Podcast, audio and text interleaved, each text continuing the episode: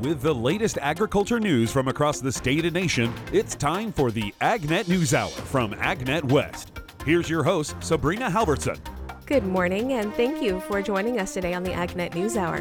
Coming up later, organic production goes beyond the popular buzzwords. We'll tell you how.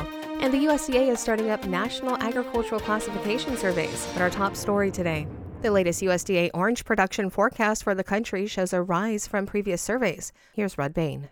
An estimated 2% increase in total oranges produced in the U.S. this month is expected to raise production up 12% from 2022-23's final utilization. Mark Hudson of USDA's National Agricultural Statistics Service says interestingly, the breakdown from his home state, Florida, shows there's no change from previous month. In fact, our estimate of 7.5 million boxes of non-Valencias and 13 million boxes of Valencia oranges are the same now as they were in October when for our first forecast. It seems like the size and the drop is kind of holding steady and we run a regression models, so we think we're in a pretty good spot. The all orange production number rose thanks to quarterly reports coming in on both California's and Texas's crops. Orange production in the Golden State is forecasted up 3% from the previous one, and the Lone Star State's all orange totals are up an estimated 19% in that same time period. I'm Rod Bain reporting for the U.S. Department of Agriculture in Washington, D.C.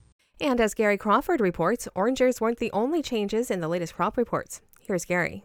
USDA's latest round of crop reports had a couple of mild surprises for traders. First, USDA forecasting a bigger corn crop than previously reported, bigger than most traders expected. USDA now looking at a 15.3 billion bushel crop. It had been saying 15.2. Either way, a record crop boosted by USDA's new improved corn yield estimate, 177.3 bushels an acre, taking corn yields also into the record books.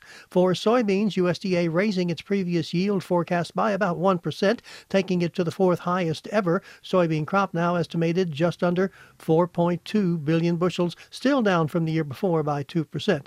And there was yet another surprise in the reports for the cotton market. USDA had been forecasting a 12% smaller cotton crop this year, now looks to be 14% smaller crop at 12.4 million bales. Even though yields look better than before, USDA upped its estimate of the number of acres that had to be abandoned because of drought. Gary Crawford for the U.S. Department of Agriculture. Carbon credits are an evolving market as more players get involved and as demand continues to rise. So, how do you know that you're making the right decision when or if you decide to enter the carbon market on your farm?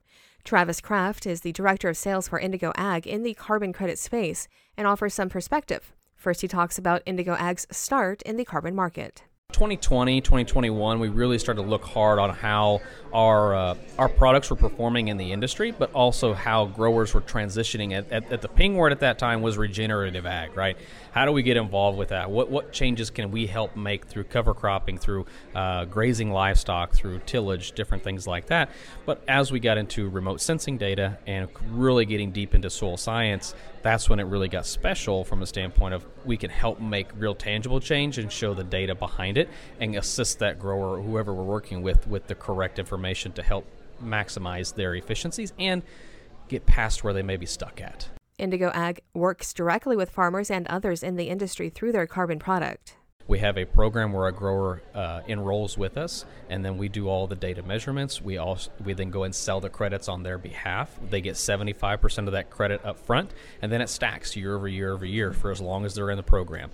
So every time they make a practice change, every time that they do something more, um, I guess, sustainable on their farm, it continues to bump that payment up year over year over year. The big question farmers have is how much their carbon is worth. There is multiple metrics to actually talk about whether you are at risk of a reversal, meaning that you could let carbon back into the atmosphere, or you have a permanence factor, meaning it's going to go deep into the soil. The more your permanence factor goes up, the higher that carbon credit is worth. So whether you're sitting at 37, 47, 57 dollars a credit, the longer that thing stays in the soil or the more practices that you can prove that you've done over time, the higher that credit value would be worth today and in the future as well. If you're just currently just turning and turning and turning, the value of those credits is going to be very little. You can look at any other industry, there are over 175 different carbon credit financial models in the world. Ag fits a very small space, only 8% of the entire market, but they're worth the most because they have the largest amount of opportunity to sequester that much more carbon. He says right now, growers are in a good position where the demand for carbon credits is high, but the supply is low right now as farms contemplate whether it's a good idea or not to jump in. This is the AgNet News Hour. I'm Sabrina Halvorson. We will be back in just a moment with more of the day's agriculture news. You are listening to the AgNet News Hour. I'm Sabrina Halvorson. In today's National Spotlight, Chuck Zimmerman has an interview from the Beltwide Cotton Conference. At the Beltwide Cotton Conferences, I'm visiting with Jim Olvey, who's one of the uh, presenters here in the Cotton Improvement uh, session. Uh, Jim, you've got an interesting topic here, and I'm going to let you, uh, first of all, tell us a little bit about yourself, what you do, and then uh, this uh, work that you're doing. My name is Jim Olvey. I work with my son Mike. we own a private seed company as well as do a lot of research on diseases the topic today is going to be on Fusarium race 4 and the resistance. Uh, we found it in the field in California in 97. Uh, over time, we've developed resistance in the Pima varieties. Um, in 2016, uh, my son and myself found race 4 in the West Texas area and New Mexico and immediately knew it was spreading and it was into upland cotton, which we normally don't deal with too much. And so um, Dr. Jones with Cotton Incorporated, uh, ourselves, Clemson, got together to try and figure out how we can solve the problem. And so we have developed resistant upland varieties. Uh, we've developed advanced lines. Um, Dr. Saski with Clemson um, has found the genes for resistance. Um, so it's been a great collaborative effort between private industry, public sector, and Cotton Incorporated. Uh, so it's it's truly a unique uh, problem-solving um, approach. So, as a problem, how significant is it, or can it be? The uh, Race 4 came into California in 1990 we were growing at the time 1.2 million acres of Acala cotton. Today it's 50,000 acres. It devastated the, the entire Acala market. Uh, it also affected the Pima market, but fortunately, Dr. Joel Mayhill with Phytogen and myself found resistance in Pimas uh, some 15 years ago. So that's why they're able to grow Pima in California and also West Texas and part of Arizona. So, yeah, it's uh, it was an ongoing problem, and uh, I think we're really close to solving it. I was going to say, where where does things stand right now, and what do you see kind of looking ahead? We uh, have developed advanced lines that are resistant to it, uh, upland lines. This year, we're going to spend a lot of our time working with different seed companies with different varieties. Uh, anything that's commercial, we would like to test in our Race 4 nursery in Clinton, Texas and find out how many of the commercial rice that the growers grow actually uh, have resistance. I would suspect it's very few. So I uh, imagine you're having an, op- uh, an opportunity here to be able to not only share that, but talk to other people who may have ideas or hopefully can um, you know take what you're doing and possibly help themselves. No, we're we've been extremely open. Our testing, we've allowed state researchers, federal growers, seed companies, Cotton Incorporated, everybody. Uh, we've also educated them on the disease since it's, new to most of these other areas, um, and explain what we were doing, how we were doing it, and so it's uh, it's been an adventure. All right, well, thank you very much for visiting here with me, Jim. We're at the Beltwide Cotton Conferences. I'm Chuck Zimmerman. That's today's National Spotlight. Now here's Will Jordan with the Livestock Report. In today's livestock news, Agricultural producers work tirelessly to provide wholesome and safe food to American consumers. The dairy industry has dealt with juices deemed as milk, and the livestock industry has dealt with plant based protein before consumer preference led to its decline. As cell cultured meat continues to grow in the national conversation, it's important to hear all sides of the story. According to the Congressional Research Service, developing cell cultured meat occurs in a laboratory setting and involves five steps. First, taking a biopsy of animal cells. Second, cell banking. Third, cell growth. Fourth, harvesting. And fifth, food processing. Nutritious, safe, and consistent quality is the goal of U.S. cattle producers as they raise beef for discerning consumers domestically and abroad. For cow calf producers' perspective on the issue, I visit with Mark Eisele, NCBA President elect. Not only as just a cattle producer, I'm also really concerned for the consumers. Uh, here's a product that has unknown quantities. Uh, we don't know exactly, you know, what the goal end goal here is other than displace beef. Uh, cell cultured meat is actually drawn from terminal cells uh, created in a bioreactor. It's basically a cancer cell being regenerated. It has no flavor, it's not a whole muscle cut. And I think the intent is to use it in grind, hamburgers, that sort of thing. Probably work it into school nutrition problems. Parents and consumers should be really concerned about this. Our big deal is that the uh, USDA's Food Inspection uh, Service should be overseeing this. Make sure it's labeled properly. Uh, last time milk made a big mistake. They let the FDA uh, do the milk, and they didn't do a good job. Now you got all kinds of competitors, and consumers are drinking milk that really isn't milk, like almond milk, etc., and so forth we need to make sure that they're aware where their beef really comes from. And uh, that's something that uh, is done in uh, regular beef is done in a sustainable, responsible manner. Great taste, great nutrition, all those things. Uh, some of the companies that are doing that, they don't have any concern about stewardship. Uh, it's about making money and, and it'll end up putting a lot of producers out of business. And that also causes irreparable harm to the environment where those cattle reside, uh, with overgrowth, uh, degraded grass quality, fire loads. In the, so there's multiple ramifications. But our big deal is for the consumers. We want to make sure that they know what they're getting, that they're still getting good product, and they're not being deceived by mislabeling.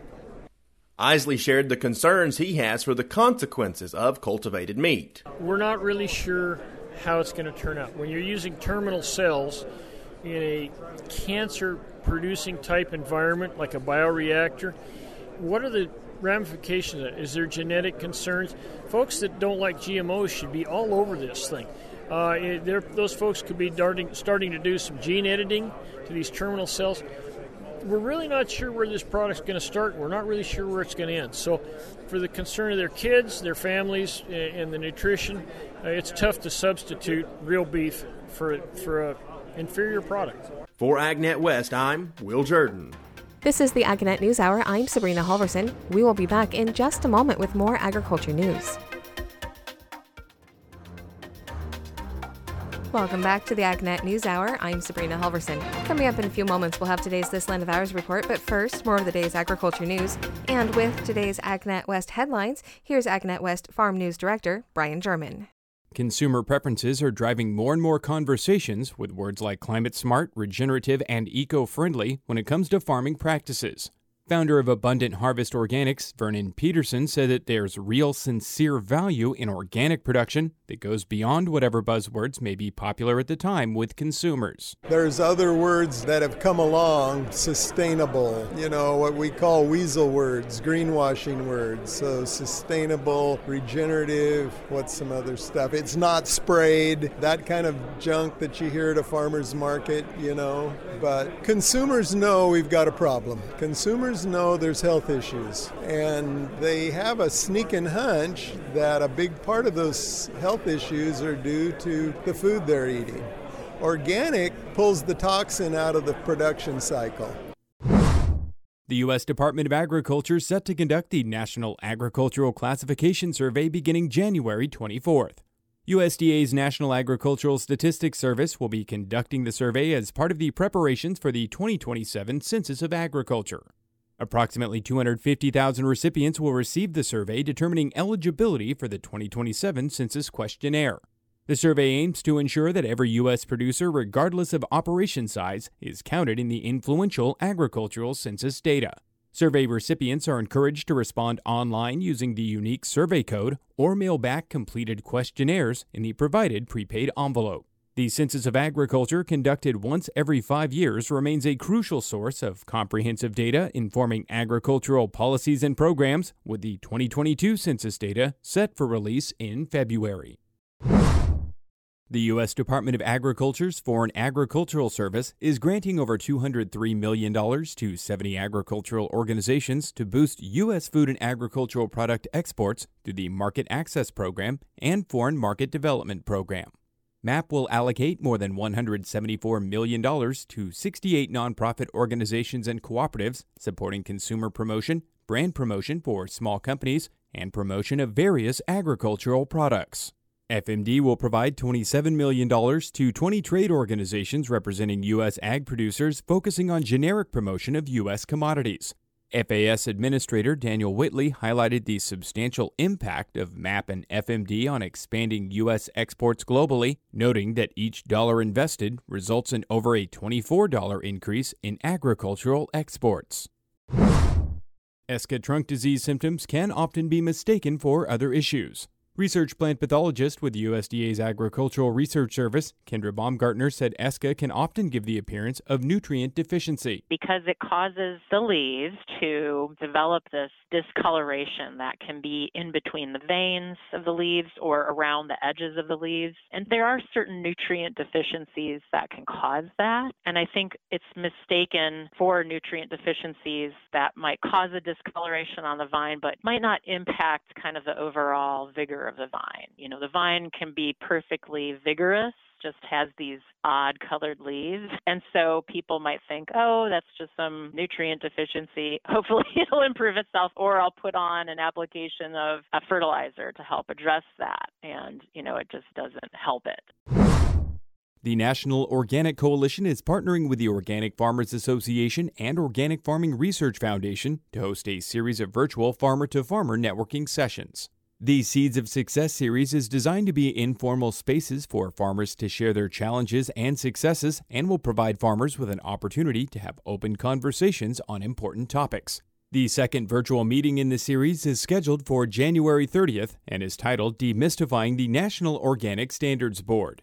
It will be an interactive networking session for organic and transitioning farmers, where a panel of farmers and advocates will explain the role of the board in shaping organic standards and allowed materials, the process the board uses to make decisions, and explain how industry feedback can make a difference in board decisions. More information about the virtual event is available at nationalorganiccoalition.org/events. I'm Brian German for AgNet West Radio Network. Another chance to sign up for continuous CRP. That's coming up on This Land of Ours. The USDA is again accepting applications for the Continuous Conservation Reserve Program. The program from the Farm Service Agency provides ag producers and other landowners with conservation opportunities for their land in exchange for yearly rental payments. It also includes the Conservation Reserve Enhancement Program offered by FSA partners. In addition, those already participating in CRP can now apply to re enroll if their contracts expire this year. FSA Administrator Zach Ducheneaux says continuous CRP is one of the best conservation tools we can provide producers and landowners. He says whether a producer wants to focus on water quality benefits or work with one of our partners to address natural resource concerns in their areas, the program offers many options to help meet those resource conservation goals. To submit an offer, producers and landowners should contact their local FSA office by July 31st. This is the AgNet News Hour. We will be back in just a moment with more agriculture news. Welcome back. What is it about the historical and cultural connections of apples in our nation and around the world that makes USDA's apple genetic collection in New York State unique? Rod Bain tells us. Perhaps a passion about apples. What really makes the apple collection unique is that it's so beloved by so many people. Ben Gutierrez is a USDA geneticist at the Agricultural Research Service Plant Genetic Resource Unit in New York State.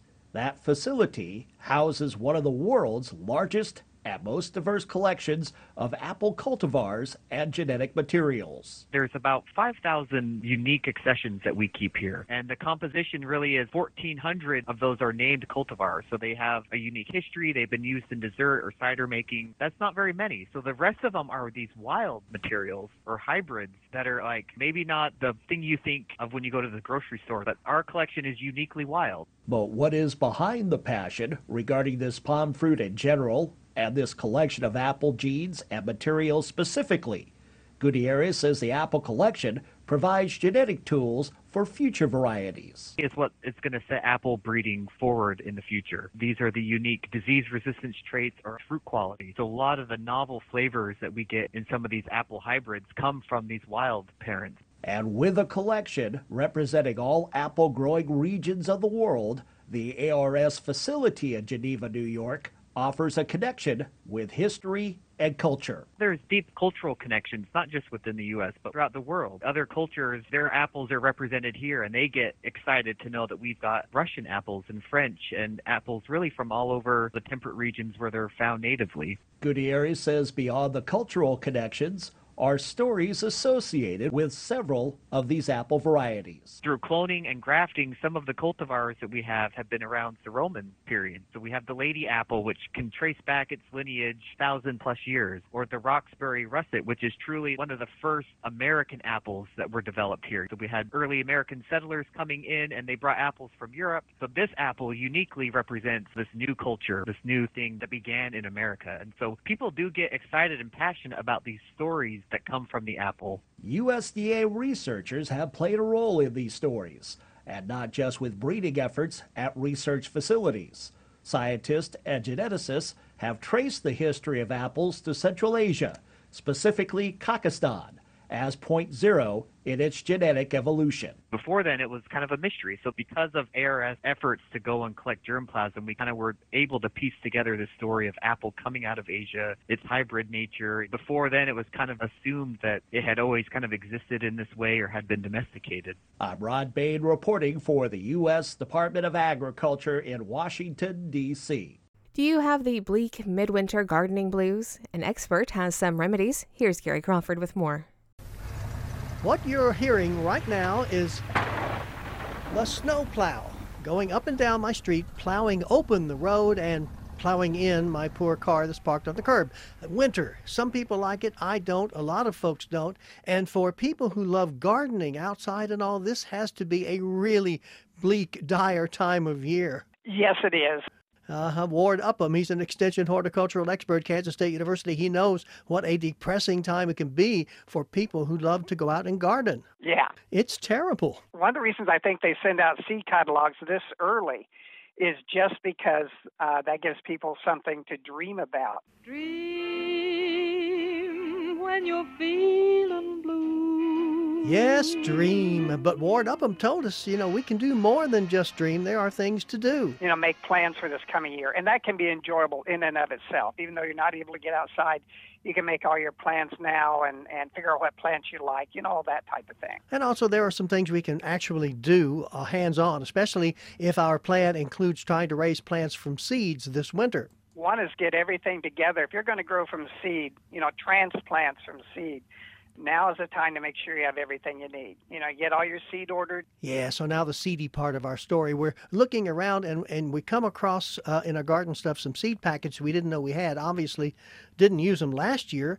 So, Ward, are these uh, seeds worth trying to use this season? I mean, how long can they last? Normally, with most of our seeds, about three years, they will still have acceptable viability. And so, if you're unsure and you have a lot of seeds, it may be a good idea just to test germinate some. In other words, put like 10 seeds on a moist paper towel, wrap it all up, put it in a plastic bag, and then put it like on top of the refrigerator so it has a little bit of heat. And then after a week, check it. See how many of those seeds have germinated, and then maybe leave it another week and get a percent germination count that's going to tell you how viable that seed is and whether it's going to be worth keeping or not. And of course, it may not be worth keeping, even if it's good. It may not be the type suited to our region. Maybe that's why we didn't use those seeds in the first place. Variety is really important. Is it well adapted to your area? Not all those varieties are going to work well in all parts of the country. And Ward says if you are new to gardening or new to a region or both, might be a good idea to find out what's best for your area. Sources of information would be the University Extension Service in your area, uh, local garden centers. Those are good sources of information so you can find out what is going to work well for you. Next time, some things we need to know and stuff we need to have if we are dreaming about starting those garden plants from seeds. And no nightmares either. Gary Crawford for the U.S. Department of Agriculture.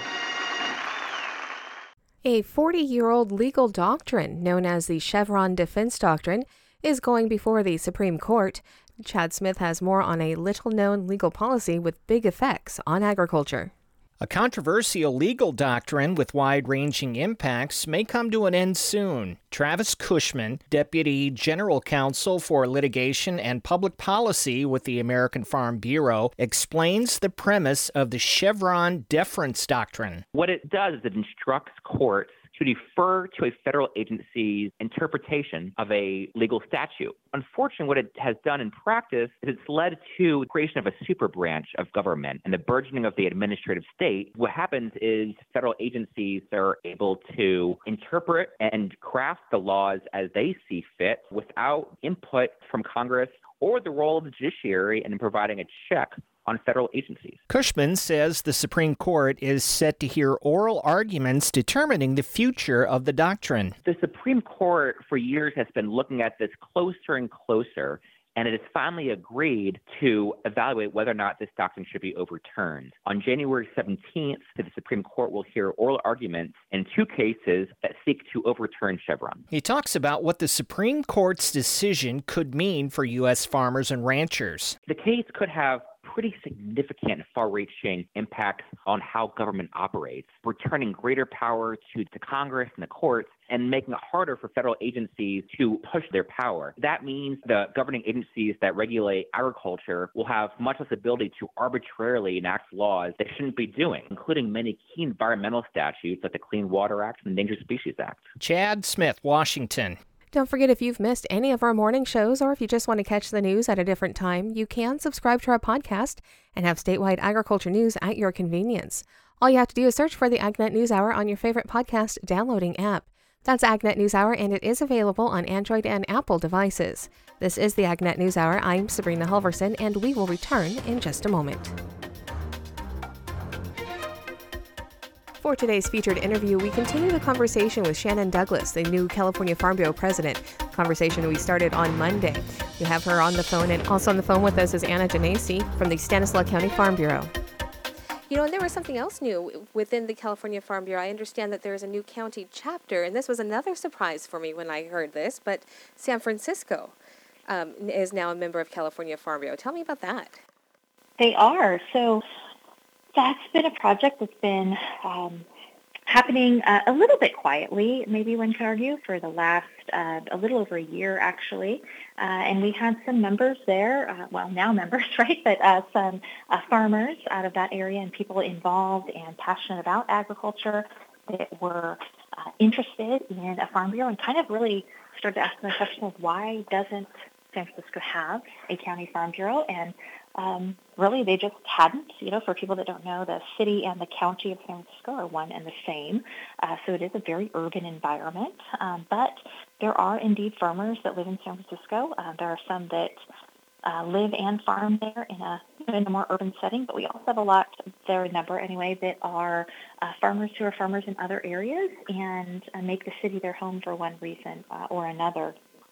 And so our members in December, it came before our uh, member delegation, and they did approve adding uh, San Francisco County Farm Bureau, which was exciting. And they shared a little bit about their interest in wanting to, um, you know, utilize their urban influence uh, to to help other farmers. And so we are, you know, looking forward to working with them. It is brand new, um, but uh, was was an exciting addition, a bit of a surprise to some, but um, an addition that our members approved back in December. Yeah. There has been a, a, focus on um, urban agriculture, just kind of nationally. In fact, in the last few years, getting uh, more of an understanding of urban agriculture and getting more urban city centers um, involved in agriculture. With having San Francisco now part of Farm Bureau, um, what does that say as far as the progress of that? Yeah, you know, I think it indicates that there is this interest there, and it's something that maybe we're all still trying to figure out. It's still something, as far as you know, nationally, this interest in in urban ag, but realizing that that farms can look uh, different from place to place, and there these urban opportunities are sometimes a great way to you know interface with our community. Um, you know, people in San Francisco don't experience a traditional farm like they would uh, in the valley, um, and so exposing them to agriculture, uh, you know, we think has value. Uh, that's why with California Farm Bureau for a number of years. We've had our uh, television show and our magazine publication that you've probably seen over the years, California Bountiful, uh, and helping to educate these more urban uh, members, uh, whether they're members of Farm Bureau really, but uh, urban uh, people about agriculture and about what's going on on farms and the great work that our farmers and ranchers do. So I think this just kind of shows there's this continued interest in it and um, you know, and I think an understanding again from even from our members that really um, our farms can can look different, uh, but also the connection to our urban neighbors has value. Yeah, those are all very good points.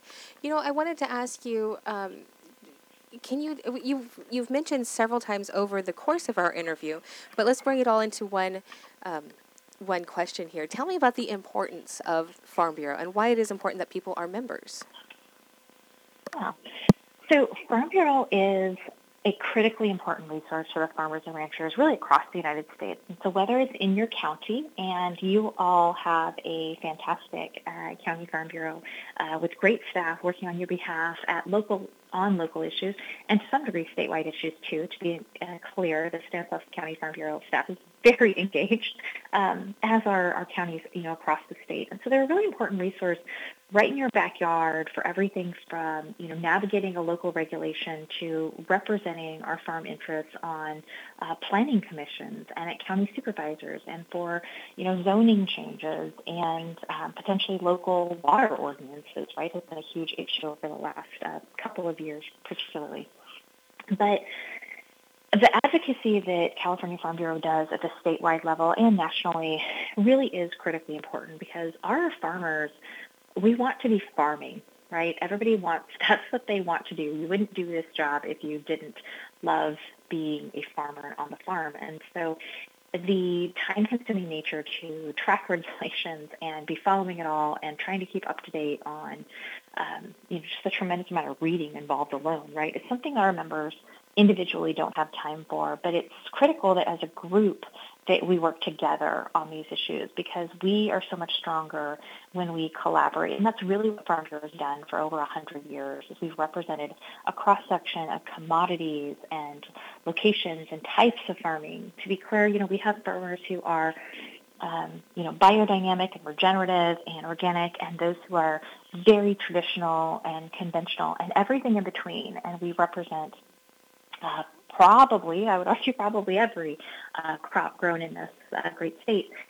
And the diversity that that represents can be challenging, of course, sometimes. Um, you know, what's good for one isn't always good for everybody, but we look at the whole and what's best for all of us as a unified voice in agriculture. And that's really what we do at Farm Bureau. And I think it's such an important tool, really, for a farmer in California in particular to have. And the the value you get out of your membership is really tremendous. And if you care about keeping your farm in your family or really running, maybe it won't go to your family, it'll go to somebody else, but your farm uh, in business for generations to come, you really should be a member of California Farm Bureau and a member of your, of course, your local county farm bureau uh, to start with. But your membership matters and makes a difference and really does help keep people uh, farming in California. Shannon, those are all of the questions that I had for you. But if you have anything else that you would like for our listeners to know, I would like to open it up to you.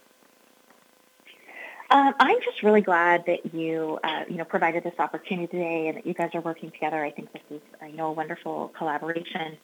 But I do want people to know that we we want their involvement and their activity uh, within Farm Bureau.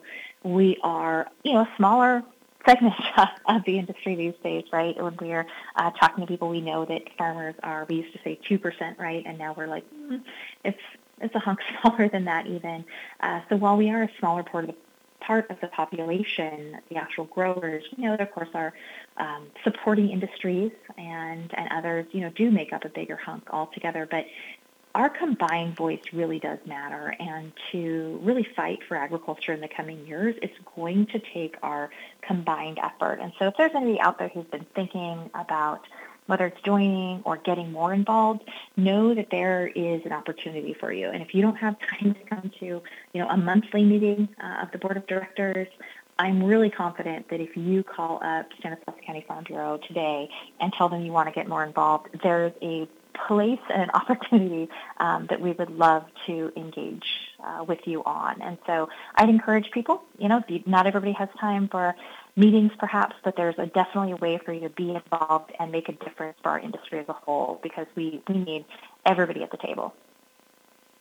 All right. Well, thank you for your time. I want to hand it back to Anna and see if Anna, if you have any other questions or anything else that you would like to discuss yeah, I just want to say uh, thank you to both Agnet West and Shannon for you know making this opportunity available for us. And, and from a county farm bureau perspective, I I double down on Shannon's comments around you know we're always looking for involvement.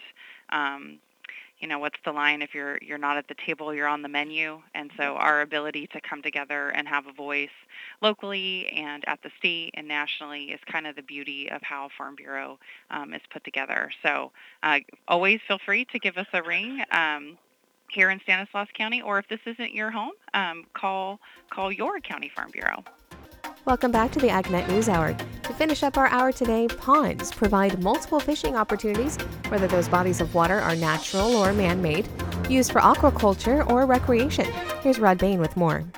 Whether it is a commercial freshwater fish operation or a body of water on property used for recreation, ponds offer opportunity to cast a line and spend time fishing. Chuck Cichra of University of Florida Extension adds Ponds vary a lot, both in how they're built and what they're used for, but they can all provide tremendous fishing opportunities for people. There are several kinds of both natural and man made ponds. Some you might be familiar with, perhaps even as a favorite fishing hole for examples of natural ponds. There could be really shallow, kind of weedy ponds, maybe housing northern pike, yellow perch, bass, bluegill. Up in Michigan, they had sinkhole ponds, which formed by glaciers. They were really deep, often had trout in them, sometimes bass, bluegills. Down south, we have sinkhole ponds where the ground collapses and we end up with a deep pond. Lots of shallow cypress ponds, beaver ponds, often support trout on small streams, maybe bass, bluegill. Man made ponds include impoundment where people maybe dam up a small watershed or a small stream, spring run, and it, it's nice because we can manipulate the water levels. And then there's a lot of dugout ponds where in Texas I worked on stock tanks where on the side of a hill they would dig out a pond, take the dirt, build a small levee, and then as water runs down the hill, they have a pond used for watering livestock, but also can provide some good fishing opportunities. A lot of places we have high water table right below the ground, so if you scoop out the dirt, your pond is sitting in that surficial water table. With that type of pond, you often don't have any way to control water levels. Cichra points out that man made ponds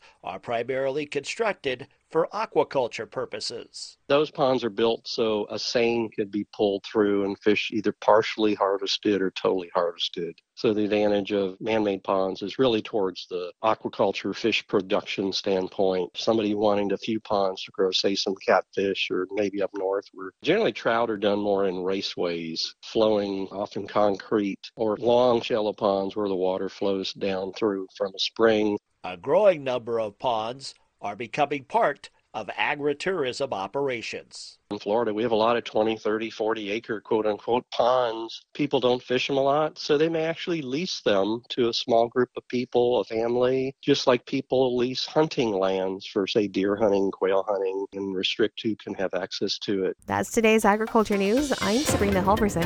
Thank you for sharing your morning with us. To get more information on the topics you heard today, visit AgNet West online at agnetwest.com. You can also stay connected by following us on our social media at AgNet West on Facebook, Instagram, and Twitter. You can also find our broadcast team of Brian German and Sabrina Halvorson on Facebook and Twitter.